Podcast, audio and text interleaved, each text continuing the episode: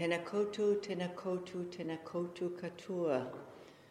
In Maori, welcome all you guys, especially the four people who are here for the first time tonight.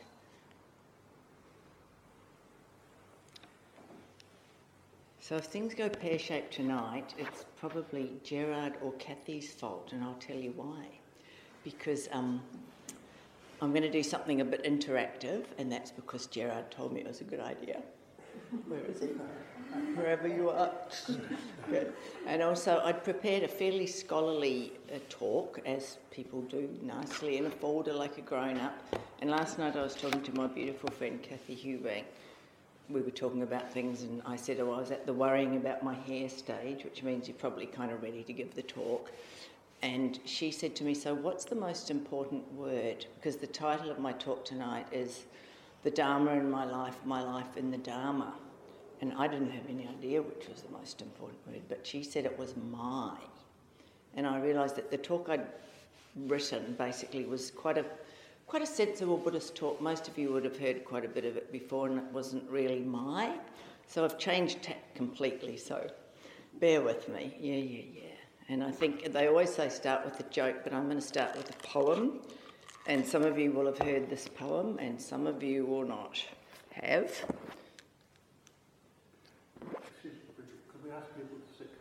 Sit comfortably, please sit comfortably. the more comfortably you can sit, the better it will be. So this is an old poem of mine that that Ross encouraged me to write, and it's still a good place to start if we're talking about my life in the Dharma and the Dharma in my life. In the world, in the strange early morning half light, we sit. In the cloudiness of our questioning, we sit. In our madness and our clarity, we sit. In the midst of too much to do, we sit. In the warm arms of our shared sorrow, we sit. In community and in loneliness, we sit. In sweet exhaustion, we sit. In the blazing energy of being alive, we sit. Here with the singing crickets, here with the electric bird song, here with the rippling of breezes and the dry grasses, here with the cobwebs and the clouds and the dusty road upon us, us in the sound and the sound in us, us in the world and the world in us.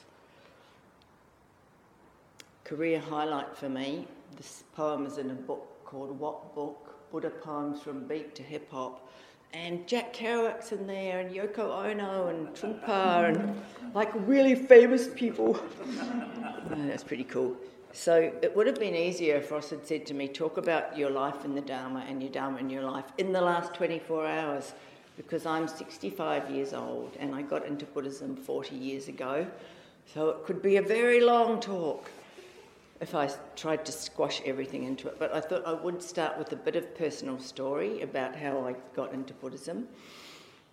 So I came from Auckland and my family were very creative my parents were sort of communist for a while there, publishing um, a, a, sort of a communist political journal thing, and then they became very left wing. And they were, my father was a printer, and he printed poets and writers and things like that. And they were very bohemian and very intelligent, and had fantastic parties, very lively, a lot of creativity. They were also both raving alcoholics. So it was a strange childhood of creativity and warmth and people, but a lot of instability. And basically, when I look back on it now from some kind of psychological perspective, a lot of neglect. It wasn't a, a very steady life for a little child, but it had a lot of richness in terms of poetry and education was important and books were important. But it was sort of the tail end of something pretty ragged for them. And when I was about nine, my father killed himself, and that was also a dreadful thing, and we shifted around and things happened. And um, the saving grace for me was that I was clever. I was good at school. So what was happening in my life was very creative and creative and wild. But in my my escape was books and writing and going to school and being good at geography, French, history, maths, and whatever. And um, that was something I, I learnt to do. And so that was my early life. And then, um, what to tell you? I became a school teacher and I shifted to Sydney. And Sydney to me was like New York. And I was doing the sex, drugs, rock and roll thing in Sydney and working for Dr. Bar- Barnardo's with damaged children, like duh. And still smoking lots of pot. I forgot to mention that one of my other escape routes was um, drugs. And also, I should have probably said that although my parents were fantastic, they certainly didn't have um, sila, which in Buddhism is called the precepts. So don't kill things, don't steal, don't, um, you know, keep good sexual boundaries, and don't do drugs and alcohol. Um, they didn't have that. And there was also no support for spirituality in my family because my father was very intellectual. I'm sorry, I'm going to swear, but I remember my sister wanted to become a Quaker and he banged his hard hand down on the table very forcefully and he was Irish. There's no such fucking thing as fucking God. Okay. So it was really, that was not promulgated in, in my family whatsoever, ever. And when I became vegetarian, I can remember cooking, some of you might remember TVP. It's like soy protein. And I'd made something, and uh, my brother in law said, Looks like dog shit, Bridge, tastes like dog shit too. So didn't get much support for any of my kind of veerings towards a more, or that sort of a lifestyle. And um, never, I remember when I did get married in a Buddhist community, which we will get to, my sister gave me some money. She said, Don't give it to the Buddhists like they were a weird cult or something. Okay, so I'm in Sydney, I'm hanging out, but I, I had done one retreat in New Zealand, even though I was a pot smoking sort of mess. I'd gone on this retreat. I can't remember the teacher. I remember I was in a tent. It was in the South Island. We are talking 40 years ago. And two things I do remember. One is a ute came in. It was very Kiwi style with food on it, you know, boxes of cabbages and watermelons, and a rather plumptious woman on top who was the cook sort of waved out. And she was the most amazingly good cook. When it was cold, there was hot chocolate, and when it was hot, there was iced peppermint tea. And so I sort of got a feel for the fact that food could be a spiritual practice, that that was sort of part of something. And also, I remember just one very strange thing. I was probably, you know, smoking dope in my tent, knowing me, but um, there was this bird sound, and it was like, ah! And it was something like other people say, oh, I had a spiritual experience. Well, that to me, in a crazy way, it was about suffering. Because if I didn't know much about anything, I did know a lot about suffering.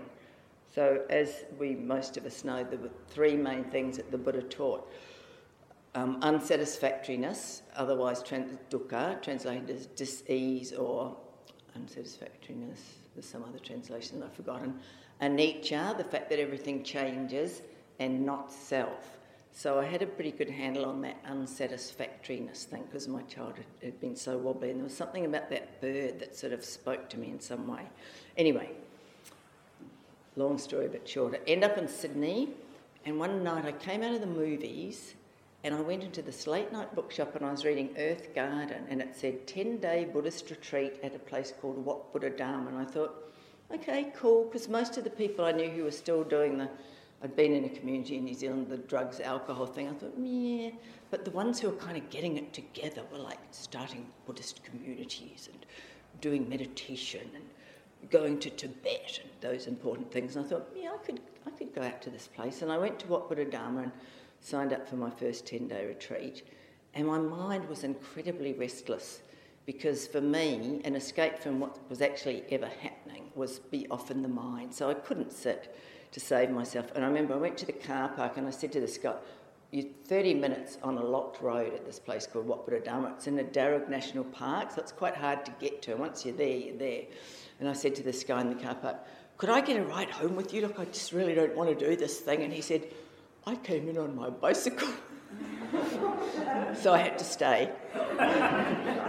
and um, I won't go into too much gory detail here, but I married someone who was living there who basically, it was almost like an arranged marriage. I didn't know this guy very well. He's a lovely guy, tall, quiet Australian, and he thought he wanted to be a monk, and then he decided he didn't want to be a monk. And Ayya Khema, who some of you may have heard of, she was, she'd started this place. Her name was Ilse Ledermann. She was a beautiful woman, and she later became the nun Ayya Khema. I think she said to John, so you don't want to be a monk. Why don't you get married? What about Brigid? She'd do. I'm pretty sure it was like that. I think she thought she'd be good. She could run the office and look after kids and cook, things. So I married John, and had a son whose name was Sambodhi Field, and for those of you who speak Pali, that's a little pun there. Sambodhi means enlightenment. And we lived at Wat Buddha Dharma, um, which is a Theravadan Buddhist community. There was a lay community, like lots of people like us who were lay people, was sort of like we built round earth houses and we cooked for the retreats and we had a veggie garden and we raised the kids communally. And I, I, I did that. I looked after the kids in a tent and did them on correspondence school and I helped run the office and I learnt to cook vegetarian food because we also ran retreats so lots of people came and it was very Theravada so the head monk there was called Phra Khantipalo and he'd been a forest monk with Ajahn Chah so a lot of stories about that, what it was like to be a forest monk and how you went around on Pindapata with your bowl and sometimes village people put, they were eating crickets basically. So the, it was just this whole thing and I learnt all the, all the lists that Theravadas have about the 10 factors of enlightenment and the five skandhas and the blah, blah, blah, blah. But it was rich to me, it was rich and fertile and of interest because it, it just made sense. Buddhism made sense of these things about there is inherent unsatisfactoriness. We're all born, we're going to get sick and die in the end. I'd, I think I forgot to tell you, when I was 22, my mother also died of an alcohol related thing. So I knew, and my sister had died, and my little, I was seven, and my little niece had died as a, she was very small, and so I knew about that. And so the, the teachings of the Buddha were real to me and of interest. And we lived there for about seven years, and then we left and came to live in Perth. And um, I was into the Buddhist Society here and that's where I met Kathy and another beautiful woman called Rose Gervin. And someone else will have to explain the ins and outs of this, but they'd both kind of jumped ship and gone on to Zen, like Zen. It's like, I want to go and sit Zen. And I remember Rose in particular saying to me, it's like a Japanese ballet. It's very beautiful, you know, it's very quiet. And I thought, yeah, I'll check that out. Because I was feeling a bit, um, to be honest, if you're a lay person and you mix with lots of Buddhist monks, it can be a little bit like they say this. They say, you know, I went to Thailand and I realised I could have got married and had kids and, you know, had a career, but oh no, that is all rubbish. I became a Buddhist monk.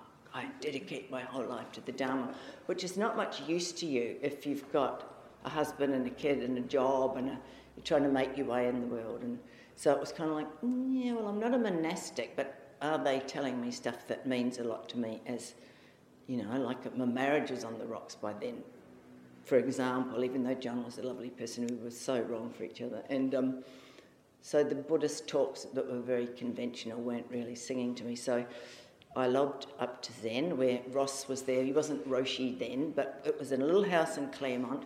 And the main thing I liked was the people. It was like, these are my tribe. I like these people. We're sort of Ross was a musician, and a lot of people who were like uni people, and we'd go and have coffee. And I mean, I took to Zen as a thing, the ideas and the form and the practice, but I also just liked the Sangha. I was like, yeah, these could be my people.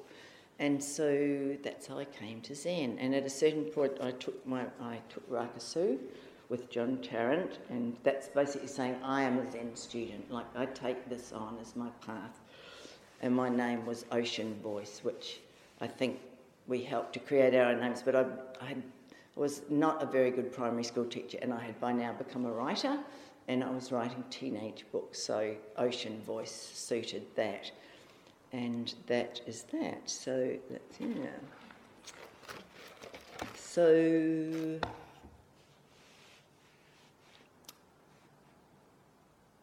I have two paths. I have the Zen path, but I also have the insight tradition path. And that really came about because, I mean, there's just way too many things I can tell you. But at a certain point, I was no longer married to John, my lovely Australian husband. I was now married to Paul, who was a New Zealander. And we went back to New Zealand. So we'd been Zen for like at least eight years, and I was the Tenzo, and it was like my thing.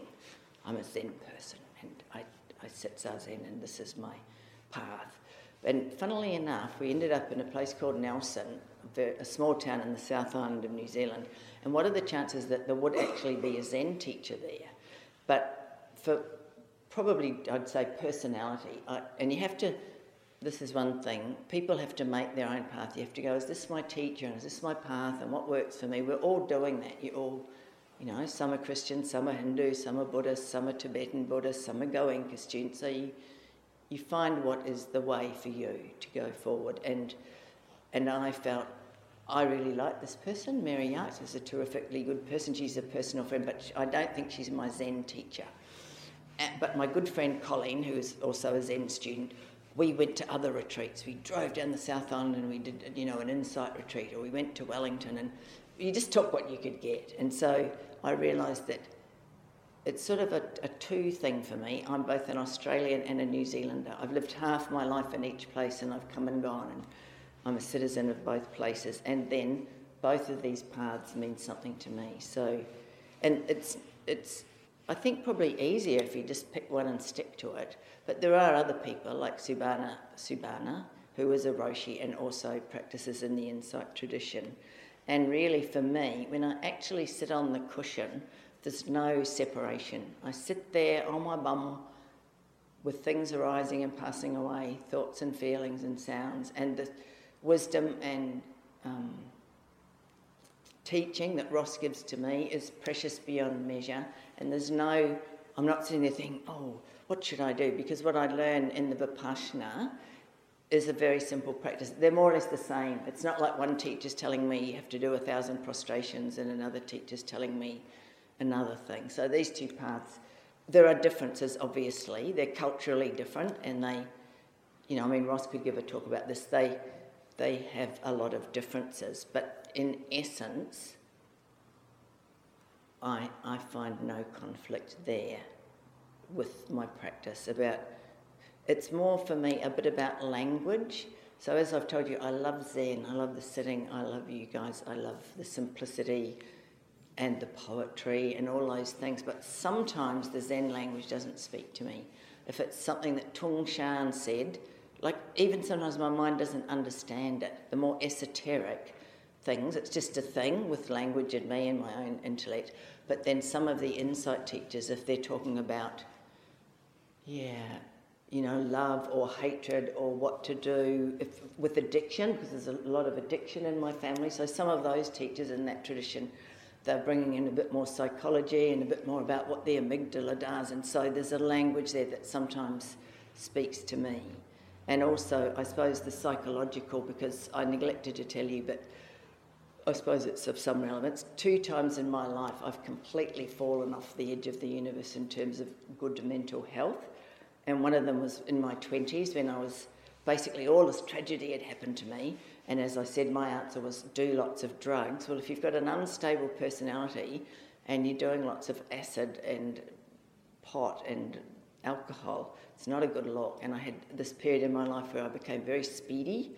And then I just went, and I didn't go into hospital or anything. I was basically like, didn't speak for about a year.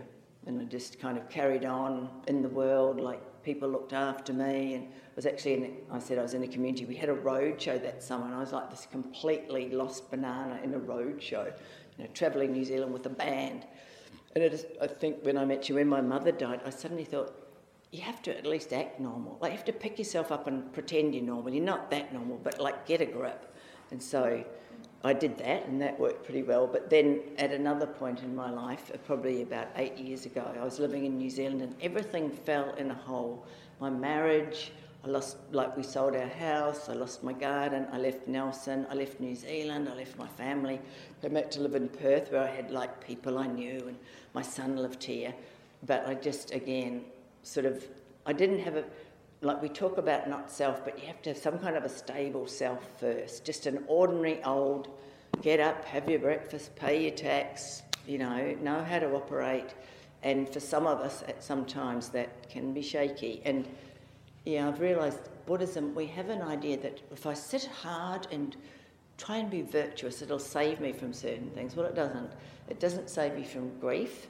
When people you love die, you will grieve. It doesn't matter how long you've sat on your cushion or how much you've read. This is part of being human. That we, when people we love or pets we love or or we see refugees in Syria, we will feel a lot of pain around that, and there's no escape from that. And um, and also, if you do have a tendency to mental illness, you you know, I know lots of other Buddhist teachers have had, you know, bad patches with depression. So you have to I'm saying I've had to take care of myself on a very basic level and know that I'm probably never going to go and do a three month retreat. I just wouldn't risk it. I, I can do Zazen Kais and I can sit every day and I read the Dharma and I listen to Buddhist teachings, but it's probably good for me to kind of keep my feet on the earth and not do anything too, too unusual. Okay, I've got heaps of quotes here. I'm just going to get out my watch and see how we're going for time. So, because I did collect a few quotes for you, and, and we're going to segue all over the place now, guys. Um, I'm just going to read you, read you a few of these quotes that I gathered up. So, so that's a bit of the life story. So what have I? I thought to myself, would it? Yeah, would have been easier if said Ross had said, "What's the Dharma in your life recently?" So recently, I guess I've been working with um, Zen koan. There's nothing I dislike. So, how do we work with all the stuff in our life that we don't really like?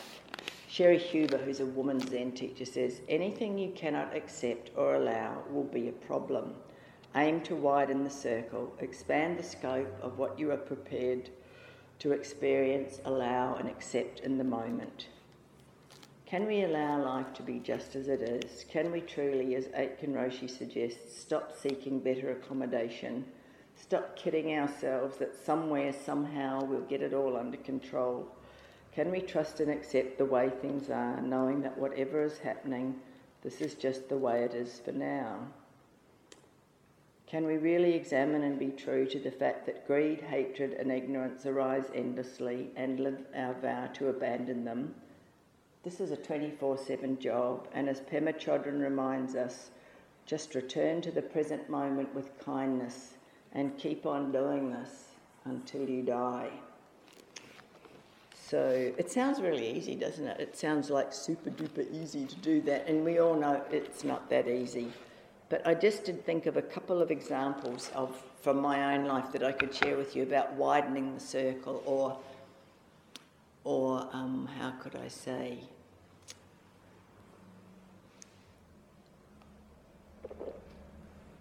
widening the circle, or the Dalai Lama, when asked, you know, how's your practice, he said, 40 years, I think I can see a little improvement. So here's two examples from my life where I think that all these years of sitting, never attaining deep samadhi, never having great awakenings, but just sitting daily, because I forgot to tell you, at, at Wat Buddha Dharma, some quite important teachers came to do 10 day retreats. One was Ajahn Sumedho. I remember he had bad feet and they had to go and do foot massages on him and also Joseph Goldstein. And I was the cook at that stage. And when Joseph left, he came up to thank the cook, because everyone loves the cook. And he put his arm around me and said, um, Sit every day. It's like, oh my God, Joseph Goldstein told me I have to sit every day. But I kind of have. Ever since, oh, he told me to, so maybe I better do it. And I'll tell you, if you're new to meditation, you'll struggle for the first 20 years, but after that, you kind of get to like it. And you go, oh, yeah, I get to meditate now get to lie down on my bed in the afternoon and do loving kindness for myself. It becomes more of a pleasure.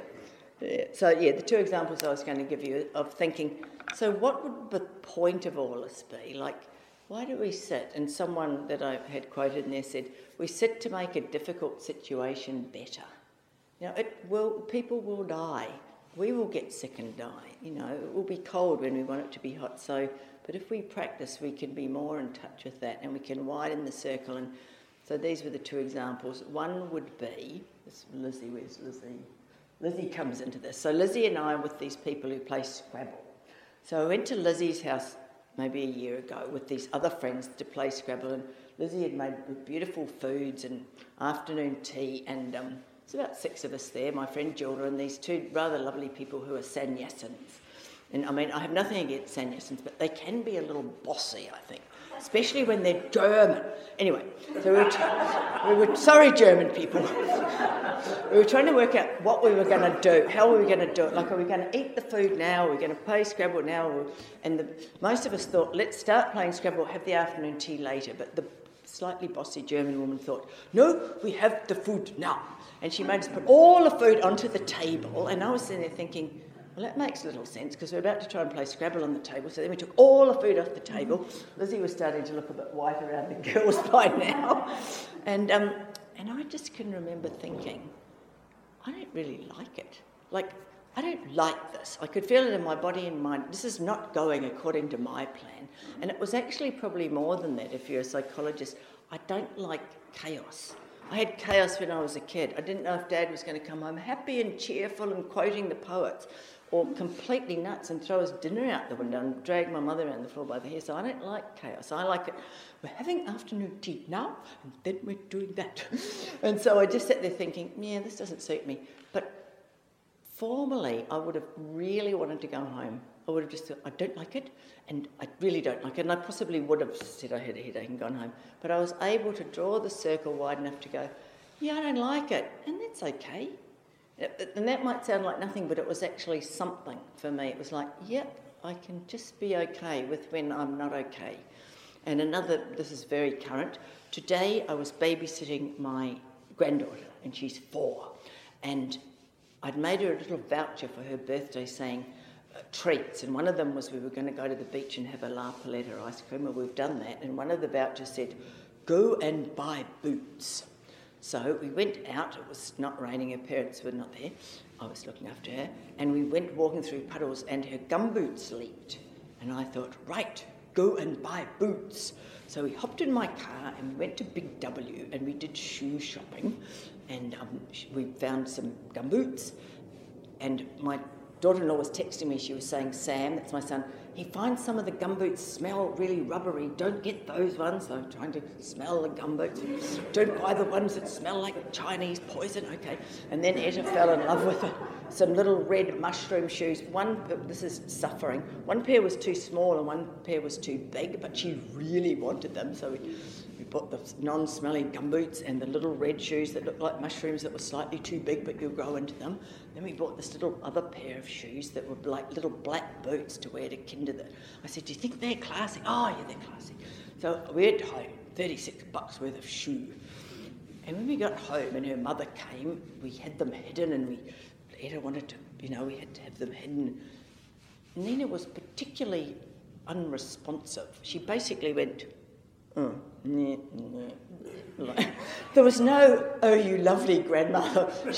there was nothing of that. There was sort of like these ones might fit and those ones, and she'd gone and bought Ugg boots. And there was, I mean, it sounds funny, but I was actually quite hurt. I was like, oh, just spent money and went shoe shopping, and you're kind of crabby. I could feel it in my stomach. I was feeling like, I'm a bit upset about this. And I went into the bathroom, I could feel like, I could be hurt. I was hurt. I could be a bit angry. I was a bit angry. And then I thought, give it up. Like I just had that opportunity to go, just give it up. It doesn't matter. She'll either love the shoes or not. You and Etta had a good time. They might take them all back to Big W tomorrow. Give it up and go and give her a big hug and sort of go, okay, there's the docket. What are we having for dinner? It was, it was a practice moment for me, and it sounds so small, but our life is made of small, isn't it? That's all we got. We go through the day, and we, you know, we either get, we either if you're a psychologist, we're either creating neural pathways that go there into negati- negativity and gloom and anger and, you know, I'm right and it's all about me and oh, how unhappy I can be about everything, or we just go, well, c'est la vie, this is the way of the world. Suffering, imper- how important will that be next week? Tomorrow? When I'm dying, we'll go, oh, Nina was rude to me about the shoes. I don't think so. Alrighty, so that's widening the circle. Um, this is a quote by Barry Magid, who is a Buddhist teacher. He's a Zen teacher and he's a psychoanalyst, and he's in New York, and I really like him. And he says, Delusion is the belief in the overriding importance of our own predicament. Delusion, the belief in the overriding importance of one's own predicament. And I think that's about the um, second of those things. Yeah, the not self part. Like, we think there's a self, and on one level there is a self. There's me, and there's you, and there's Ross, and we are something that comes together, moving body of atoms that we call a self. But that I, me, mine, it, it's a lot bigger than that. It's ocean, and it's crickets, and it's other people, and it's galaxies, and it's the fact that this civilization may come and go and end, and it's not really about me, me, me, me, and my stuff. So a bit more of this Barry Magid stuff. Just sitting means just that. That just endlessly goes against the grain of our need to fix, transform, and improve ourselves. The paradox of our practice is that the most effective way of transformation is to leave ourselves alone. The more we let everything just be what it is, the more we relax into an open, attentive awareness of one moment after another. Just sitting leaves everything as it is. He also advises to stop asking, How am I doing? or Am I there yet? This goal oriented achievement model does not have a place in our spiritual practice. And Toni Packer talks about it, she's another Zen teacher. The unmasking of the self that is nothing but masks, images, memories of past experiences, fears, hopes, and the ceaseless demand to be something or become somebody. Or as Mary Ridwin says, we're always trying to fix the me that isn't there. And another beautiful insight teacher called Gloria Taraniya what if there isn't any right way to be? What if the way that we are is just fine? What if the only problem is we think there's a problem? So, yeah, I'm going to read you another couple of things, then we're going to play a little game. This is um, by a guy called Jeff Foster. A yogi of broken dreams. Don't worship a bearded man in the sky or a graven image in a book. Worship the in breath and the out breath, the winter breeze caressing your face, the morning rush on the underground, the simple feeling of being alive, not knowing what is to come. See God in the eyes of a stranger, heaven in the broken and the ordinary. Worship the ground on which you stand. Make each day a dance with tears in your eyes as you behold the divine in everything, every moment See the absolute in all things relative, and let them all call you crazy. Let them laugh and point.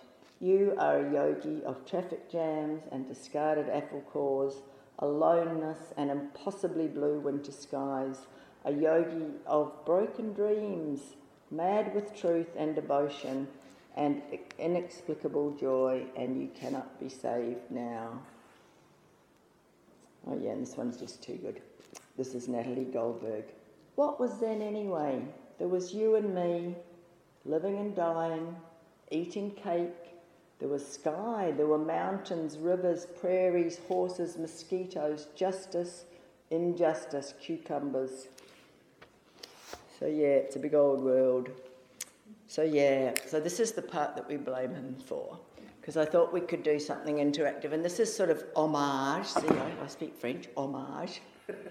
this is for Ross because one of the things I loved about Ross, apart from all the other things, was that he had these interesting ideas. When he still does, but when we first met, we talk of go down and drink coffee. I don't even drink coffee, but I wanted to hang with the guys that drank coffee, and um, and he talked about um, Jung and synchronicity and John Cage, and he miraculously got funding. I probably got this a bit wrong from the ABC or somewhere to do some experimental music where there was someone in Berlin playing part of the music and someone in Adelaide. It was like this could there be a symphony when people were playing music all over the world not hearing each other?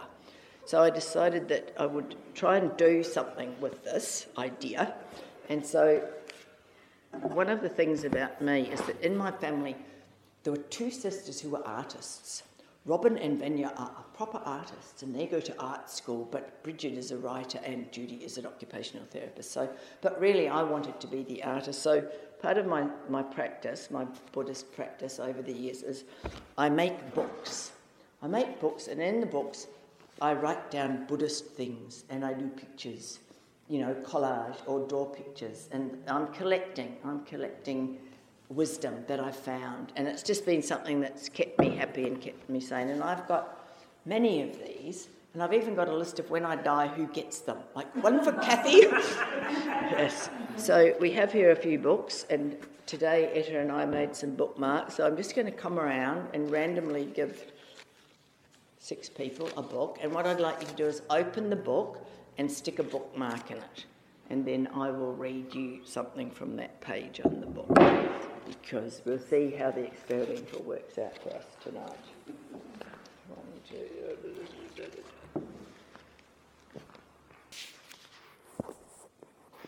Because I do believe in synchronicity. Every morning when I get up and I go back to bed with tea and toast, I, I open one of these before I read the New Yorker or whatever else I decide I'm going to be reading with my breakfast. And it always does feel like whatever I open up is what I needed to hear that day. There is something in that, I believe.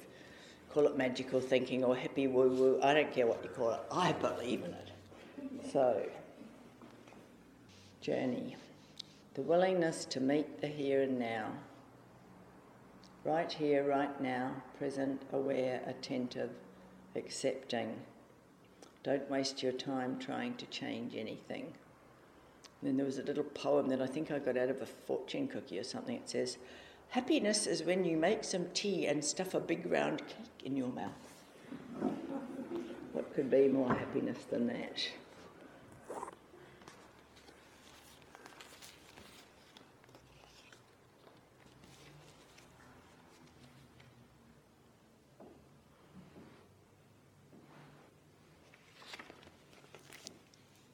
Maintain a carefree heart. The dance of meditation, the dance of moving ourselves inwardly, moving light and joyous, freer, happier, wiser, living, breathing, evolving.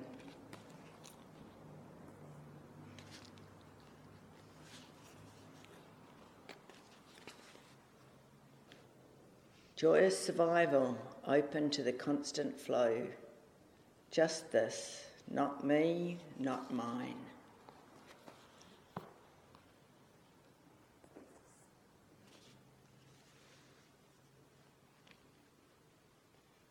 Well, this one's scary. It's got two bookmarks it. I don't know how that happened. No, this page, or we'll have both of them. So I read a quote by Dipa Ma, who was a beautiful little Indian lady who was said to be enlightened, and she lived in a little flat in Calcutta, and people like Joseph Goldstein used to go and visit her. And she said, The daughters of the Buddha are fearless. And I wrote my own response The daughters of the Buddha are joyous. And then it says over there with a picture of Ram Dass at a teapot live graciously. And this one, oh, I love this page. I collected all these tiny little pictures of birds. I remember really enjoying doing that page little collage of birdies. Empty phenomena rolling on. You know, all things arising and passing away in the spaciousness of the present moment. And it, it, it can be very scary to look at that, to look at the fact that it's all changing all the time, but it can also be incredibly liberating. What is there to hold on to, really, if it's all flowing? What is it to to be fearful of if you can respond with a joyous, with a joyous heart. This, this one's got lots of words on it, so I won't read all of them, but I'll pick something.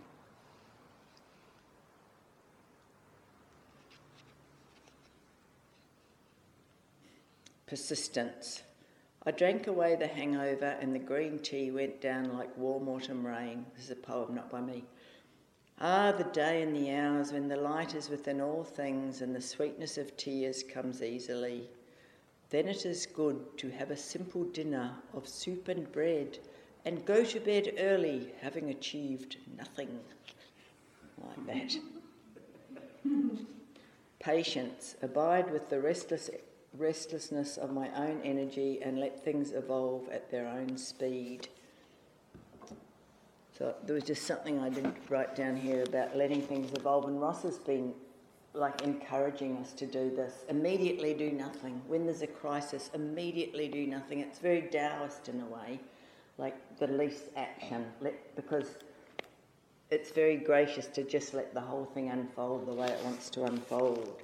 And I remember my first husband, John, if there was ever, if he ever had an illness or anything went wrong in his body, he'd say, if you give it a week, it'll probably be fine. Well, obviously not with cancer or a broken leg, but most things, like a headache or a mouth ulcer or a vague stomach pain or a, you know, give it a week and it'll be gone. And you find that is true with most difficulties, actually. If you just leave them alone, most of them in a week will have sorted themselves out without any attention from you.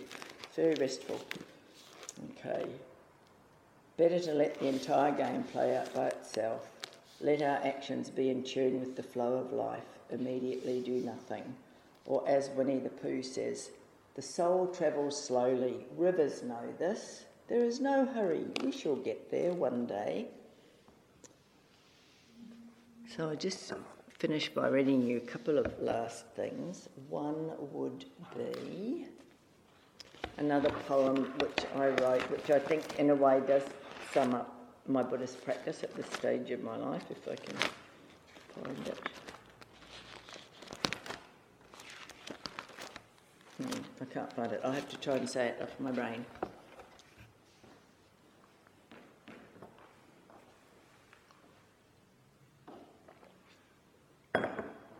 All your pretty dresses won't save you. You can't wriggle out of it. The suffering of this floating world will continue to present itself. Just keep on being the Buddha, white flowers in your open arms. And this is also something I wrote, which fantastic book if you want to give someone a gift. It's called Women of a Certain Age. Support your local press. It's a Fremantle Press book, and it's basically a whole lot of different women, including Indigenous women and a politician and someone young, someone who thought they were going to die when they were young, and it's about women of a certain age. But I got this wonderful email from a man who said, I really liked your book, even though I'm a bloke. I, I imagine his girlfriend had it by the bed. He's, he's, a music producer, Barking Gecko, something Gecko. Yeah. Robin, someone. It's like, oh, he's a bloke, he liked it. Anyway, so I contributed to this book, and, and the topic I chose was relationships. And partly it was because I've entered into a relationship at the wise old, unwise age of however old I am. But I'm talking in the article about the fact that we're all in relationship with ourselves, with the world. As Thich Nhat Hanh says, it's interbeing. Everything's in relationship. No rain, no flowers. You know, no cloud, no no cup of tea. It's all in relationship. And um, so I talk a bit a bit about this, about tr- trying to be in relationship with other people and be in relationship with ourselves and be in relationship with the planet and what it needs from us and all of that. I'll just read you a couple of bits because we're nearly on time.